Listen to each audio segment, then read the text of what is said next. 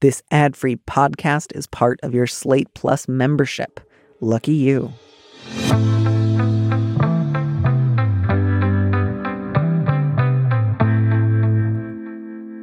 Hello, and welcome to this mini episode of Big Mood, Little Mood. I'm your host, Danny M. Lavery, and this show is for you, our Plus subscribers.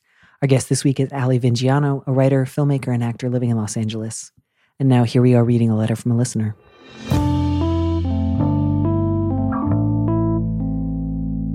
Would you mind reading our last letter for us? I would love to. Yes. Beat the deadbeat subject. When is it appropriate to be honest about a deadbeat dad to his kids? My girlfriend's ex, were both women, walked out on their four kids. He just didn't come home one day and sent a text. He has seen them once every few years since then. He'll promise the kids he'll visit a few times a year, make detailed plans, then text my girlfriend that he can't make it after the fact. The kids get excited every time. They ask for special outfits, make him gifts and scrapbooks. Scrapbook is two years old now since his daughter started making it five canceled trips ago. They get their hearts broken each time. I've met him once, and he's not the kind of influence I would want more regularly in the kids' lives anyway. But he could at least talk to them or acknowledge their birthdays or even just stop jerking them around. I get that their mom can't just say he's a jerk, but every time she encourages them to get their hopes up, acts like he'll definitely show up this time, and then makes excuses for him and assures them next time will be different. Watching these kids eagerly rearrange their lives only to be crushed, confused, and blame themselves every time is making me think that this is unhealthy. There's always a few days of behavior problems that only happen after he lets them down. I don't want them growing up thinking they deserve to be treated like this. They have a fantastic, loving mom and I've been lucky enough to be in their lives for three years. But I feel like if we start talking honestly about his behavior and telling the kids that they didn't have to bend over backwards for someone who might not show up, wouldn't that be a positive lesson? Or would it cause them more stress and put them in the middle, like my girlfriend thinks? I can't stand that he gets to hurt them over and over. They're 7, 8, 10, and 14 for context. This is a really tough one. Yeah, this one is deeply, deeply sad, um, which I know the letter writer already knows. And I'm just really sorry. I think one of the things that must be hardest, especially about coming into like a blended family or like a multi generational family or a family with multiple sets of like parents or parents to be. I don't know how formal your like co parenting role is with your girlfriend um, right now, letter writer. But yeah, part of what is often really sad is you can kind of see in real time, like, ah, these are the sort of like childhood traumas that are likely to shape a lot of your emotional trajectory as a person. I can see it happening. Um, that's really hard. Um, I did have a certain sense as I was reading this of like where I was landing in terms of what interventions I think are and aren't available for the letter writer, but we can get to those in a minute. I'm sort of curious if you had any sort of initial impressions here, anything that you thought in particular that the letter writer should really avoid doing or really make sure that she tries to do. Any big standouts?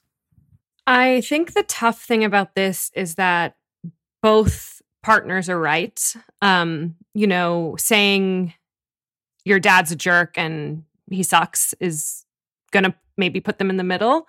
And also, it would be a positive lesson for them to learn that they don't have to have, you know, accept this behavior, nor should they. Um, and it's also hard because this person is the letter writer is an outsider in this family. Um, so I I really sympathize with it. Um, and I'm curious to know what conversations you and your girlfriend have had because it's not super clear how much you've talked about it. But I agree with the letter writer that her girlfriend should not continue to let the father of her children have this emotional control over the kids' lives. Um, it is really, really tough. And I do think it will damage these kids in the long run. I think it would be good to try to start a conversation about how that could be achieved without putting the kids in the middle, without telling them their father, you know, sucks and they should never see him again. Whether it's maybe if he says he's going to come by, just tell them don't tell them. Say, you know, there's going to be a surprise this weekend, keep the schedule open. And then if he doesn't show up, you know, go take them out to a nice dinner or go, you know, plan an alternative thing that could be a fun surprise for the kids. Um, I certainly, if this was my family, would say, I would never tell them if their father was coming. And if he came, it would be a fun thing. And, you know, I would allow them to see him. But I wouldn't want to continue to raise these expectations only to have them heartbroken and then, you know, having these behavior problems follow. That's my instincts. Yeah. I mean, I really share, obviously, this sense of, you know, your girlfriend's ex sounds like, you know, a pretty disappointing shading into sadistic person. Um, if he is like multiple times a year texting the kids saying, Get excited, I'm coming to see you. And then the day of texting his ex and saying, You got to break it to the kids. I am not going to be there. Um, that's horrible. Um, that's that's deeply, deeply sad just to even hear about. Um, I also, as as you sort of gestured to earlier, um, am also aware that this letter writer is not an actual parent in this situation. And that's not to, I, again, I don't know a lot, letter writer, about um, how many child caring duties you may or may not have taken on over the last three years, um, or whether or not you and your girlfriend live together. So I, I don't mean to say like you're not involved in their lives or they don't love you or you don't love them. It's just that it's a little bit unclear uh, how formal your relationship is. And so one of the things that I'm really aware of reading this letter is, you know, letter writer, this might be a good opportunity for you to think about on your end and also possibly to talk about with your girlfriend whether or not you would like to potentially formalize your relationship to these kids.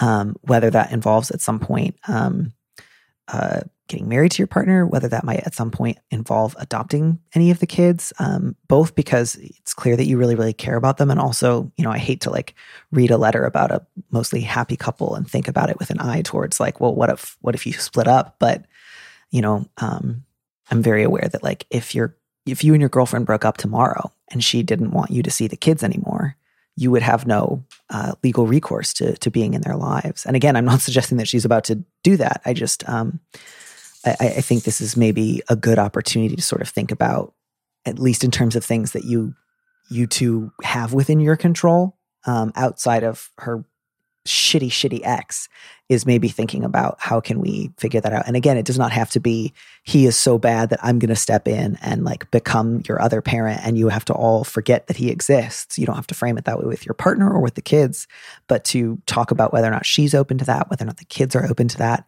ways that you could, you know, formalize your relationship with them such that, you know, they might like just you know all the basics right like they might be able to benefit from life insurance in the event that you like died tragically and unexpectedly um, that you would be able to you know um, help your girlfriend make decisions if anyone you know God forbid, had to go to the hospital. Um, just the basics, the, the reasons that people, you know, adopt their children or formalize their relationships with their partners to to make things easier. So, I, I would actually maybe suggest that that be the place where you focus your energy first and foremost um, if only because that is the place where you have the most ability to uh, affect change. And then outside of that, you know, I, I agree. This guy's the worst, and I'm so sorry. I also agree that I think the way your girlfriend has been handling his attempts to like make arrangements and then bail has been maybe really well intended, but probably counterproductive. But there's also a real limit to how much you can influence her choices so I would encourage you to go in with a very light touch. You know, if you say to your girlfriend, you're making things worse, you are making things harder for your kids, you are setting them up for further trauma down the line, regardless of how much I might personally agree with you, there's a real chance that you will make her defensive or turn her off. So I would really encourage you to have a more sort of open ended conversation of, I think I've kind of noticed a pattern over the last two years about these gifts. Have you noticed it too? Um, how how are you doing with it? How does it feel? Um, have you noticed the kids' reactions afterwards? Just to sort of get a sense of like where she's at, and if it seems like she's closer to getting on a similar page, you might be able to share a few more of your thoughts, and um, I don't know, potentially ask if she's open to reconfiguring some of the ways that she responds. But again, I would do it with questions first before offering advice, um, and really stress that they are her kids and it is her call. Um, does that seem reasonable to you? Does that feel like too much walking on eggshells? I, I want to be able to leave room for disagreement here.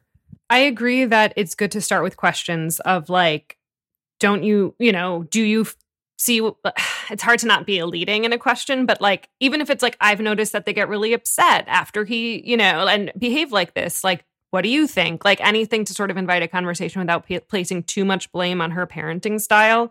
Um, I think would benefit. And also, if you go to couples therapy, this is something you could discuss in couples therapy in a really safe way that could be really benefit you guys. I think. Um, I I do think it's a conversation that you do need to have with her, especially because you say the kids blame themselves every time, and I think that's a real that really stands out to me as something that you should talk to the kid. You know that that should be something that you guys also can talk to the kids about and let them know that this has nothing to do with them and they're not the reason why this is happening, um, and that the blame does need to be placed on their father.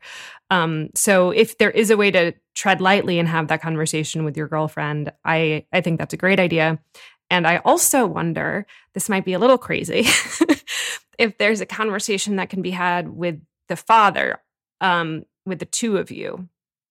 I don't know yet exactly how I feel about this, so I'm just throwing it out there as if this happens again, I assume he texts your girlfriend. And if if that happens in the future, is that something that you three can talk about or you can talk about with her in that moment? Hey, do you want to talk to him about how why this behavior is not okay and and what we're going to do about this to to avoid this from happening again?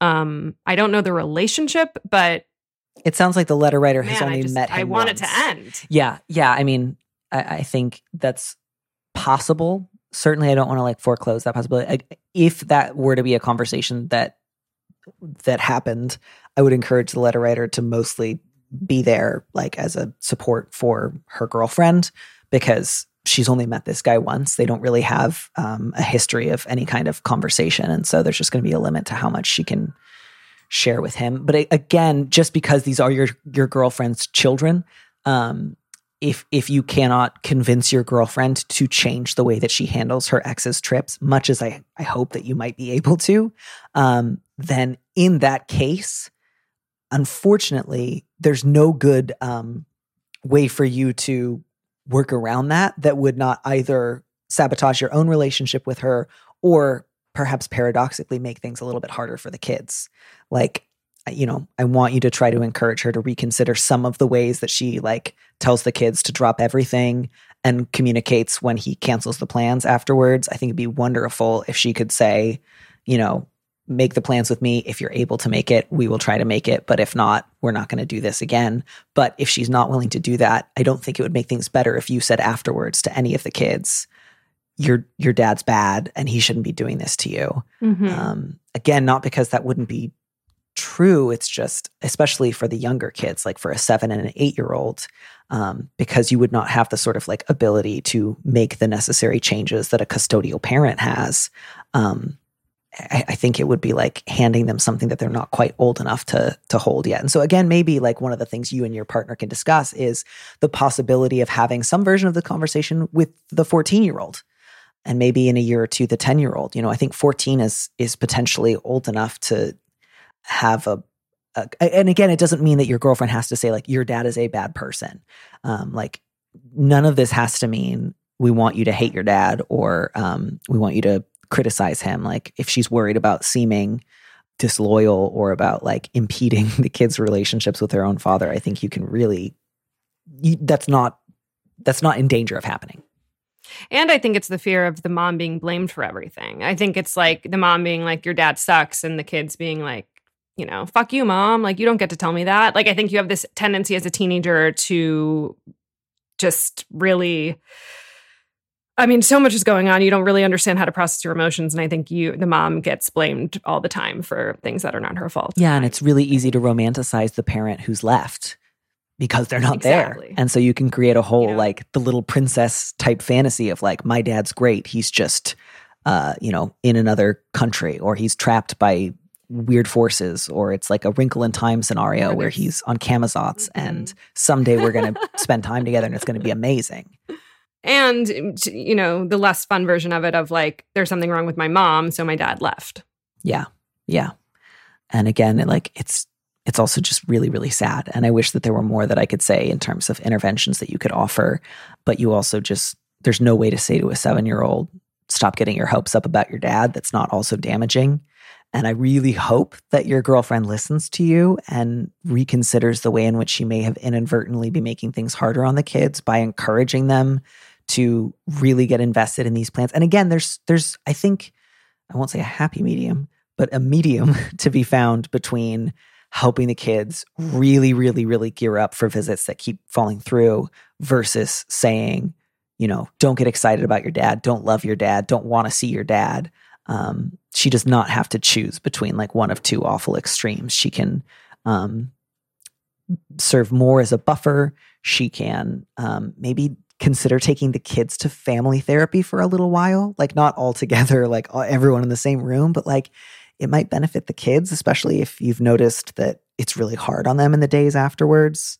If she's open to that, if that's something that your healthcare plan allows for, that might be useful too.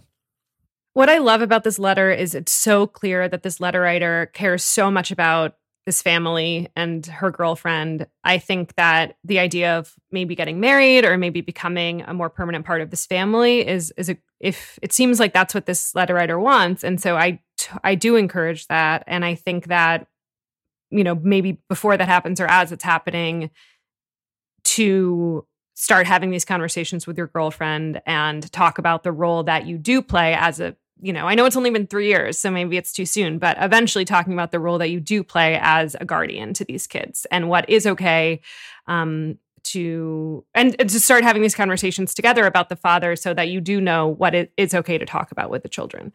Um, I agree, you can't tell a seven year old their dad sucks. Um, but maybe you could start taking steps having these conversations with your girlfriend so that you together can have a, be on the same page and have a different approach to how you handle these situations. Yeah. I think my last thought on this subject, because again, so much of this, I'm just aware of my own limitations and the letter writer's limitations. Um, you know, that first question, when is it appropriate to be honest about a Debbie dad to his kids? I both really understand why you are asking that question. And also, I would say my answer to that question for the most part is kind of not in the way that you want. Um, I don't think that there's necessarily ever going to be a moment where these kids are going to be able to say, God, that guy's just the fucking worst. And you'll be able to respond the way that you might when venting with a peer. So I would encourage you to also like find other friends or a therapist of your own or both that you can occasionally like discuss this with and say, like, it's really hard to watch and I really hate this guy. Um, because you do need that place to vent. But for, I think, maybe obvious reasons, his kids are not ever going to be the right place for you to do that. And that's not to say that maybe at some point one of these kids won't say when they're older, that really was awful. I really hated that. Um, and you won't be able to like offer a lot of like, I'm so sorry. You deserved so much better. I also hated that. But that can't shade then into, yeah, your dad's a piece of shit just because like that's one of those things that you really need to let somebody either volunteer or bring to you or not say at all you know they're going to figure out their own way of relating to their particular dad's particular way of dis- being disappointing. They might never resent or dislike him as much as you do. Um, i don't know what that's going to look like but i think they're really the best thing that you can do is let them direct what they want to say about their dad make it really clear that you're available to be there for them when they're sad and you know you cannot single-handedly make up for his failures. You can provide them with stability and love and support guess is they will eventually they'll figure it out. You know, probably the 14 year old is starting to figure it out. Um, my my guess is at some point they will mostly end up on the side of like, my dad was a piece of shit, and I don't think that they are going to. Um, I hope that they don't like unnecessarily put any of the blame on you, but um, that's also going to be one of their things. I'm afraid. Yeah. I mean, what you just said, like, I think is so smart, or like just the perfect thing. It's like all you can do is love and support these kids and be there for them. And that's going to mean so much to them. Um, and I think that is the best thing that you could possibly do in this situation. The when is it appropriate to be honest about a deadbeat dad? It's it, yeah, it's sort of never. Like even adult, even friends of mine, I'm like, you're mom, and I could, but then you know, I could never say it because I know they love they love them so much, and you understand their flaws, but you don't want other people talking shit about the people you love, and you don't really ever understand someone's relationships with their with their family members, and you know, I, th- this, I think that's is, such a good like general note to end on because I think my usual rule is like I have some friends who I know are in a similar boat to me, um, and we have communicated pretty clearly with one another. You know, if we're gonna vent about dads today, we can say anything. We we know where we're all at. Where he is in bitch eating crackers phase, which is just like he could eat a cracker and I would be angry with him for it. Um, and then with everybody else, I observe the general rule of I never say anything that is more than half as intense as what they have themselves said. I don't get close. I don't, you know, people will often want to feel the freedom to say things that are like pretty heated about their own parents. And then if you not even necessarily like try to exceed it, but if you just get within spitting distance, they will find that they feel differently about it. Um, and I just think it is best not ever to uh, err in that direction. You could even you could even bring that number down to 25%, but just let people vent about their own parents and then stick to things like I'm really sorry, that's really hard. You didn't deserve that kind of treatment rather than here's the kind of person that I think this person is. Yeah, and I mean these kids could be in their 30s before they really ever let have this realization about their dad and like that's okay. Like it just happens ha- i mean it's it sucks but it has to happen on their own terms and it, it is like their journey of realizing who he is and the relationship they want to have with him. So i think sort of an acceptance and letting go of the idea that you can control it will be helpful yeah, and letting go of, you know, with a friend or a peer, it might be possible to envision a conversation where you kind of help someone get at the answer of like, wow, my dad was a bad person, and they feel kind of a sense of freedom from it. That is not going to happen with these kids who you are also in like a semi parenting role with, and you are talking about their dad who they love. It will always involve questions of like identity and worthiness and how they fit into the universe. And so if you were to say, your dad is not a good guy, and I'm, you know, you're kind of hoping like we're naming reality they're going to feel some weird relief um, again that is something that will happen with a peer potentially in the right circumstance but not with these kids in this time in their lives. And it's so clear to me that this letter writer adores these kids and wants the best for them. So i'm not worried about them erring too far in any direction. But I just have one thing which you can cut, but I feel ridiculous comparing this letter to a TV comedy, but I am a TV writer, so I constantly think about TV. And I'm remembering that there is a New Girl episode that is about Schmidt realizing his dad keeps making plans and canceling, and this has been happening his whole life. And he's coming to terms with this relationship with his father in his 30s and, um, or in his 20s. I forget how old he is. Um, which maybe if you can find it, I don't remember the name of the episode, but might might have be something you can relate to in some way. But um, it does remind me that like people have their own journeys to get to come to and it could happen uh, you know these kids might love and want to or might keep letting their dad disappoint them for a long time but eventually they will be okay